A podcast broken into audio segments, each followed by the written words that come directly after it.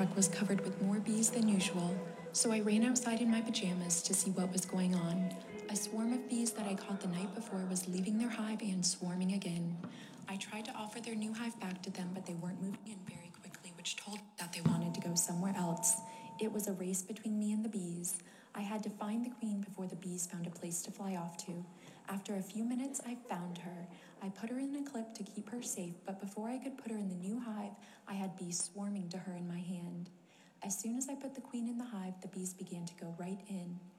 I still had some bees on my hand who weren't leaving because they could still smell their queen on me. So I shook them off so they could find her. Within minutes, the entire colony was rushing to get back into their new hive. You can see how fast they were moving and how the queen was covered in bees. I waited for all the bees to get into their hive, and it was another great day of saving the bees in my pajamas.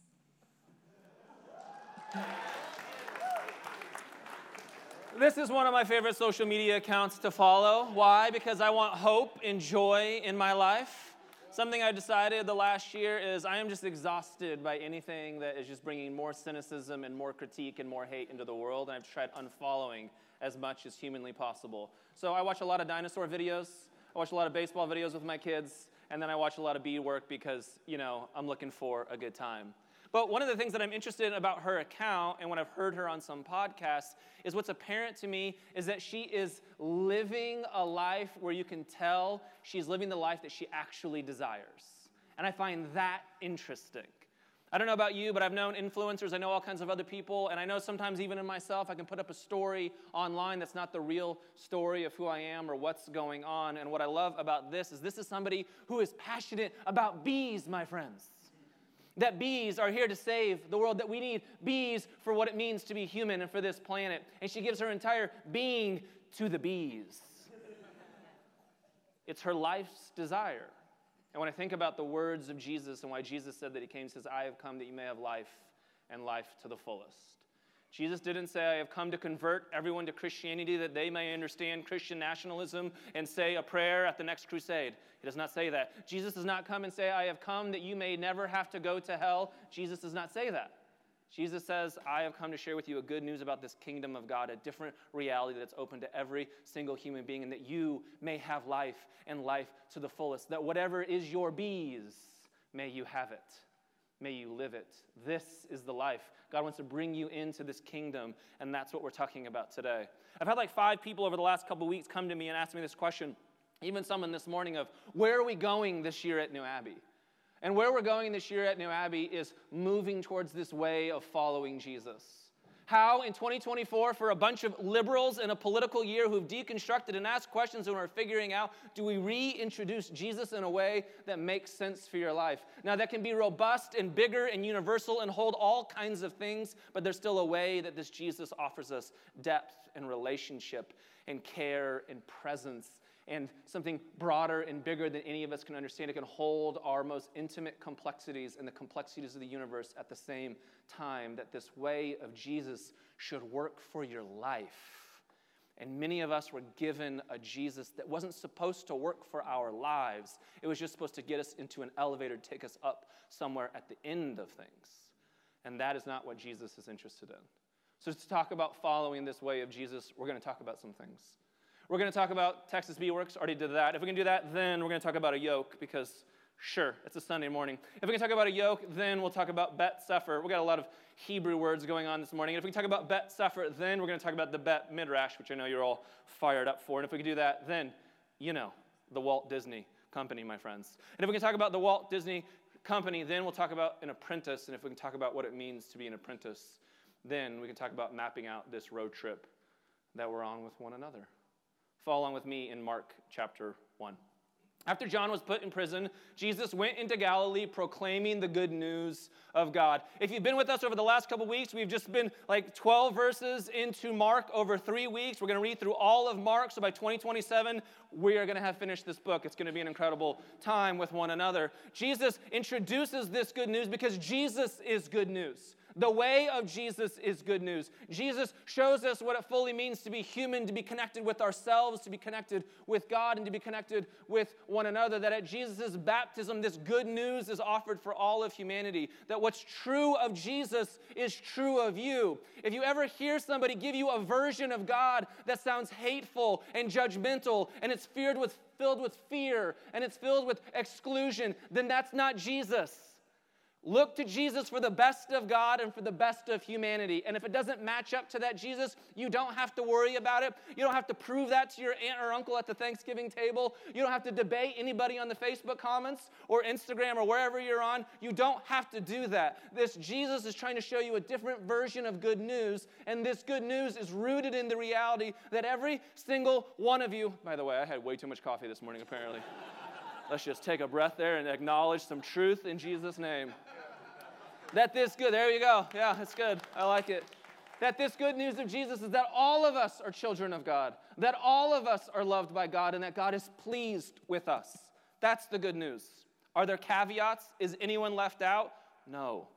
And if anyone offers you any less of a version of that good news, it is not for you. So Jesus comes and he offers them good news as the time has come, the time is near, the time is present, is what that means. That the kingdom of God has come near. Repent and believe the good news. As Jesus walked beside the Sea of Galilee, he saw Simon and his brother Andrew casting a net into the lake, for they were fishermen. Come, follow me, Jesus said, and I will send you out to fish for people. At once they left their nets and followed him. When he had gone a little further, he saw James, son of Zebedee, and his brother John in a boat preparing their nets. Without delay, he called them, and they left their father Zebedee in the boat with the hired men and followed him. If you don't live 2,000 years ago in a Jewish culture, there's a lot of this story that probably doesn't make sense for you. But in the ancient world around Jesus' time, there were rabbis. And these rabbis were luminaries of God's word, of the scriptures. They lived out the scriptures in a way that was inviting people in to follow and understand God in their time. There was all kinds of famous rabbis. There was Rabbi Akiva and Rabbi Gamaliel, and Jesus was a rabbi. And one of the things about these rabbis is around the age of 30, just like Jesus, they would go out and they would begin to recruit followers to their way of being. And Jesus was one of them. And one of the things that the rabbis all did is they would invite people into this yoke. Now, most of you don't live in agrarian world, so we don't know what a yoke is. I remember being in a biblical studies class in college, and a girl heard the verse about, right, my yoke is easy and my burden is light. And she said, I love that verse because I just dream of God cracking a yoke over me and just the Holy Spirit washing over me. and my professor was very gentle and said, Not that yoke, but I love that for you.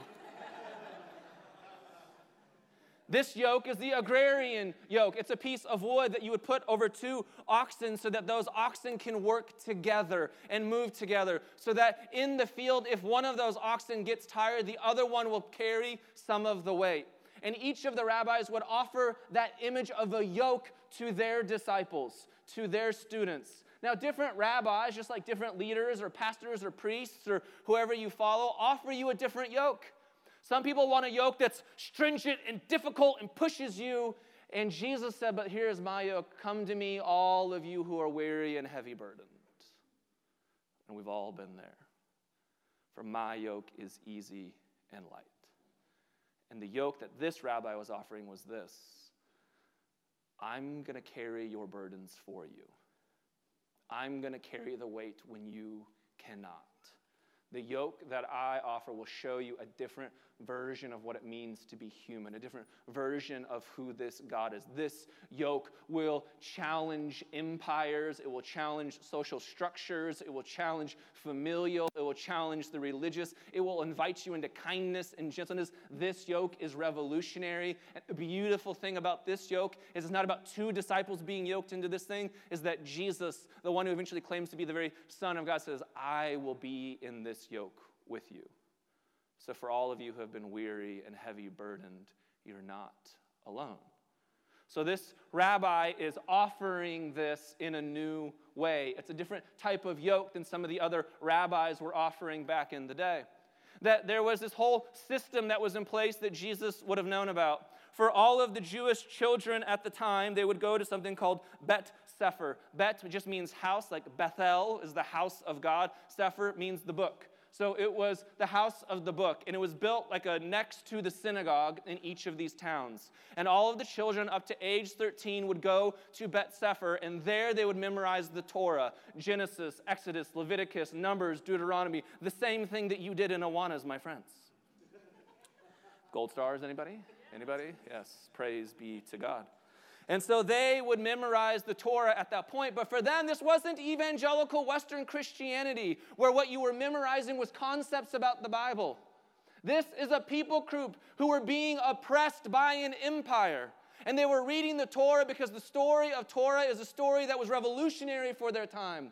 It was a story of the story of Exodus, a God who comes in and rescues slaves. God doesn't come for the powerful people in this story. God comes for those who are oppressed, and this God stands on their behalf. They heard these stories, they remembered these stories, so that no matter what empire was holding them, they would remember that this God will always be there for them. These stories meant something different. These weren't gold stars for them. This was a way of being in this world. It was a reminder of stories that says, Your God is the creator, and so you are creators, no matter what the empire tells you. It was a story that says, I'm going to show you a different way of being human. Those are the stories of Leviticus and Numbers and Deuteronomy, that these stories were everything to them. So you would go to Bet Sefer, and then if you were a really good student from the age of 13 to 17, you would go to Bet Midrash which was the house of understanding. Now, the vast majority of students didn't go to Bet Midrash. And I wish that we kind of use this language, and this is something kind of New Abbey takes on. Bet Midrash was all about the ability to ask questions, to doubt, to wonder. How many of you needed that as a teenager? That when you came to the youth pastor and you asked the questions of how far is too far, we know what you did. That maybe you got some different answers about what it means to live in human sexuality, some different answers about what it means to live diversely in a world like ours in 2024. Maybe you just needed to ask questions and doubt and wonder because you're a teenager. Bet Midrash did that. They wanted you to ask questions. That's why we had sayings back in the day of Midrash for every two rabbis, there's at least three opinions. They wanted you to think. They wanted you to challenge. They wanted you to say, What is going on there in Genesis 6 with the Nephilim? For you Bible nerds out there, you're welcome. For the rest of you, we'll move on. Right? What's going on with these different passages? Because they wanted you to make it your own. They wanted you to get into your DNA, into your bones. These weren't just concepts and ideas that you were memorizing. This was so that your people would thrive. You needed these stories within you so that you could bring life to those around you. That's what mattered about Bet Midrash. Now, if you got through Bet Midrash and you were the best of the best of the best, you were the top of the class of Harvard MBA, then maybe at 17, a rabbi would come by one day. And this rabbi would invite you to follow but you had to be able to answer questions. You had to be an elite. You have had to do the work. And when we get to this story, what's going on here is clearly for Simon and Andrew and James and John and the other disciples that Jesus will call, none of them were the elites. None of them were the best of the best. None of them were the ones who had all of the training. And Jesus comes to them because this kingdom, this reality is for all people, never just the top 1%. And so Jesus invites them with a different yoke into a different training. And what Jesus is inviting them into is not conversion. God forgive us for converting so many people. Jesus never once talks about conversion. The Bible only talks about Christians twice. It talks about followers 268 times. Because a follower is something very different than you uh, mentally assenting to a set of beliefs or concepts and converting to something. How many of us converted to something? We raised our hand, God, I need your help, and you're going to rescue me from something, and you prayed so fervently for that thing to be taken away. And maybe it never did. Maybe it left you with more questions and more wonder. But Jesus comes along and says, No, let me show you a way of following me. Let me show you a way of being. Let me show you a way of life that may actually work for you.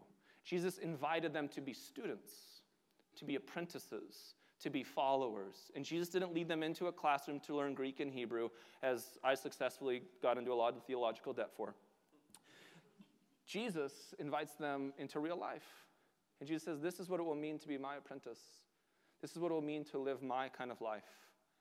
And so, as we go on this next year and as we look at Jesus, we're going to look at different things about Jesus as followers of, of Jesus. One of the things we're going to look at is what's it just look like to be with Jesus. And now I know that sounds like, Corey, that's like the most evangelical thing I've heard you say in a long time. I know. But what I love about this community is, man, it's so much more robust and diverse than it's ever been before. If that thing for you is a hike, if that thing for you is contemplative, if that thing for you is meditation, if that thing, well, I don't care what the thing is, but that within yourself you would begin to make room and see that this Jesus has always been with you. And I think that there's something in us in this room now, this new Abbey is evolving and changing, where so many of us long to be with this Jesus again as well. And Jesus has not gone anywhere. But may we have eyes to see, may we have ears to hear that this Jesus has always been there. We'll be invited into a journey to be like Jesus, that this rabbi is showing us a way of life of who we can be like. I don't know about you, but I grew up in a family where they talked about good news all of the time, but it was a bunch of people who were doing a lot of bad things. And I don't mean that from a moral sense, I meant that they were assholes. and it was always confusing to me. Wait a minute, you're the people who are going to populate heaven? I don't actually want to spend an eternity there. And I think Jesus was aware of that even in his own time. The people who often so proclaim God are sometimes the people who treat others horribly or exclusively. And this Jesus says, No, I want you to be like me. I want you to see what I do and go where I go. I'm going to show you a world of kindness. I'm going to show you a world of compassion. I'm going to show you a world that even those people that you think that they're not human and they're not like you and they're not worth anything, we're going to have dinners at their table. We're going to Anthony Bourdain them like crazy. And we're going to realize, oh, they're humans after all. So if we can be with this Jesus and we can be like this Jesus, then Jesus will eventually, like in 2027 when we get there, he'll say things like every rabbi did. Now I want you to go do as I do. Go. And you make students of yourselves. You show people this kind of life. And so as we end, I just want to talk about three really quick things I think that this Jesus will offer us in this journey. The first is just wisdom. As I get to this point in my life, the thing that I realize that I want more than anything is not credentials or people who show me success. I want wisdom. I live in Los Angeles. I've been a pastor here for over 15 years, which means I've met wildly successful and rich and famous people. And wildly successful and rich and famous and all the things that we think that we want doesn't mean that you feel loved at night. Doesn't mean that you feel whole doesn't mean that you are living the life that you most deeply desire. And that's the thing that I want. I've known people with credentials of PhDs, I have known therapists, I have known other pastors, and I know there's all kinds of people in this world and influencers right, who give us a bunch of ideas and concepts. And the thing that I always ask myself at this point in life is, but do you have wisdom for me? And I find in my life the people I crave the most are people who are older, and I generally look for two things. There's two mentors in my life. And both of those mentors share something. One, they are truly wildly successful. They've built empires, they manage thousands of people, they do incredible things. And I've seen in my life, you've been able to hold all of that, but the mo- second part's the most important part for me. Their adult children love to hang out with them. You built an empire, but your kids still want to come to dinner with you? Now we're talking. Because your kids are the greatest litmus test for you. And many of you have parents, and you know. Your adult children still see your compassion, your kindness, your willingness to evolve, your willingness to grow and to change. Now, that's interesting. Would you find wisdom on this journey? And this Jesus will offer us wisdom every step of the way. What Jesus is constantly breaking down is credentials.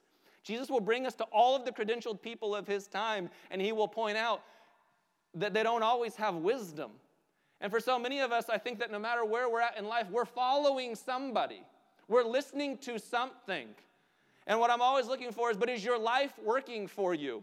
Trust me, I don't go to therapists anymore if I don't know that their life is working for them. I don't go to certain people anymore if I don't know if their life is working for them. Not as a judgment if something's wrong with you, but I need wisdom in my life.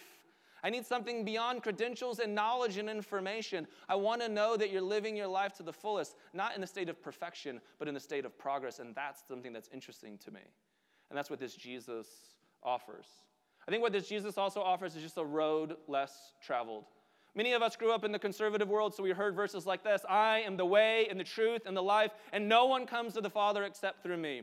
Or you heard verses like this that says, Narrow is the gate that leads to life, but wide is the gate that leads to destruction. And we were told these are verses about accepting Jesus and about hell. They have nothing to do with that. These are not just verses of exclusivity. What Jesus is saying is, I am going to model a road for you that is less traveled. Because as a human being, things are going to happen to you in life. You will be betrayed. You will be hurt by those that love you the most. You will go through suffering. Loss will come your way. Death will take place. And the road widely traveled is when you hurt, you'll hurt everyone else back. But I'm going to model something different for you. I'm going to model a world for you that when you get hurt and you go through your grief and your loss and your death and your betrayal, you will not transmit that pain. You will transform it. I will model for you going to death itself to a cross, and I will resurrect new life to show you that even in those places in your life that are the most God forsaken, I will be there even in that. Jesus models for us something different. Jesus will model for us the most complex issues of our time. How do we deal with government? How do we deal with sociological structures? How do we deal with wealth? How do we deal with all of these things? Jesus will speak to all of it with wisdom. And Jesus will show us a road less traveled. And he will say, This is where you'll find life. And it takes a lot of work. But you know that in every other area. We were sold a cup of tea of a magical Santa Claus Jesus where we just pray the prayer and everything will work out perfectly for us. That is a convenient prayer for powerful people living in the West. And evangelical Christianity has been the most powerful Christianity that the world has ever seen. And because we were the most powerful and richest Christians in the world, we were also able to like print Bibles and books and left behind series and tracts and send it all over the world. Some of you giggled, but it's true. And so we gave a version of good news to the world that was somehow easy. And you can be just like Jesus, but what we were really saying is you can be an American too. And this Jesus is saying, that's not good news. That's not the good news for you. The good news for you will be a road less traveled, but it will be a road that will actually work for your life. Would you come with me? Would you be yoked to me? And would you learn this?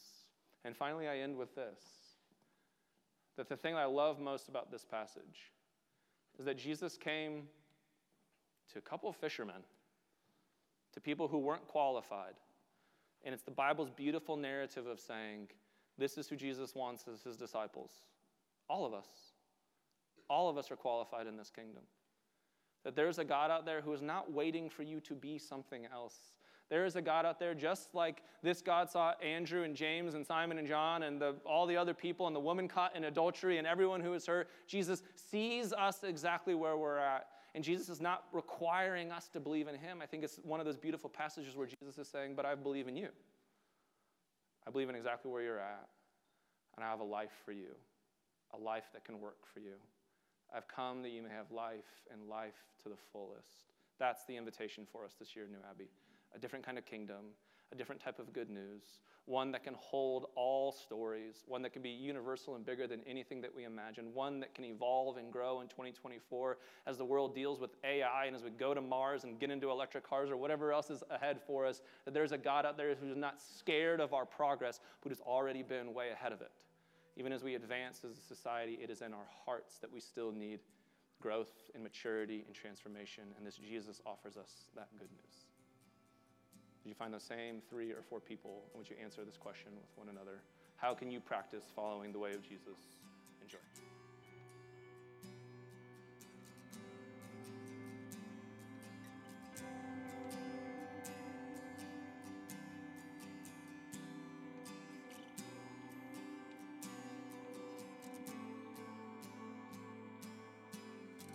Thanks for listening to the New Abbey podcast. For more information, visit us on the web at www.newabbey.org.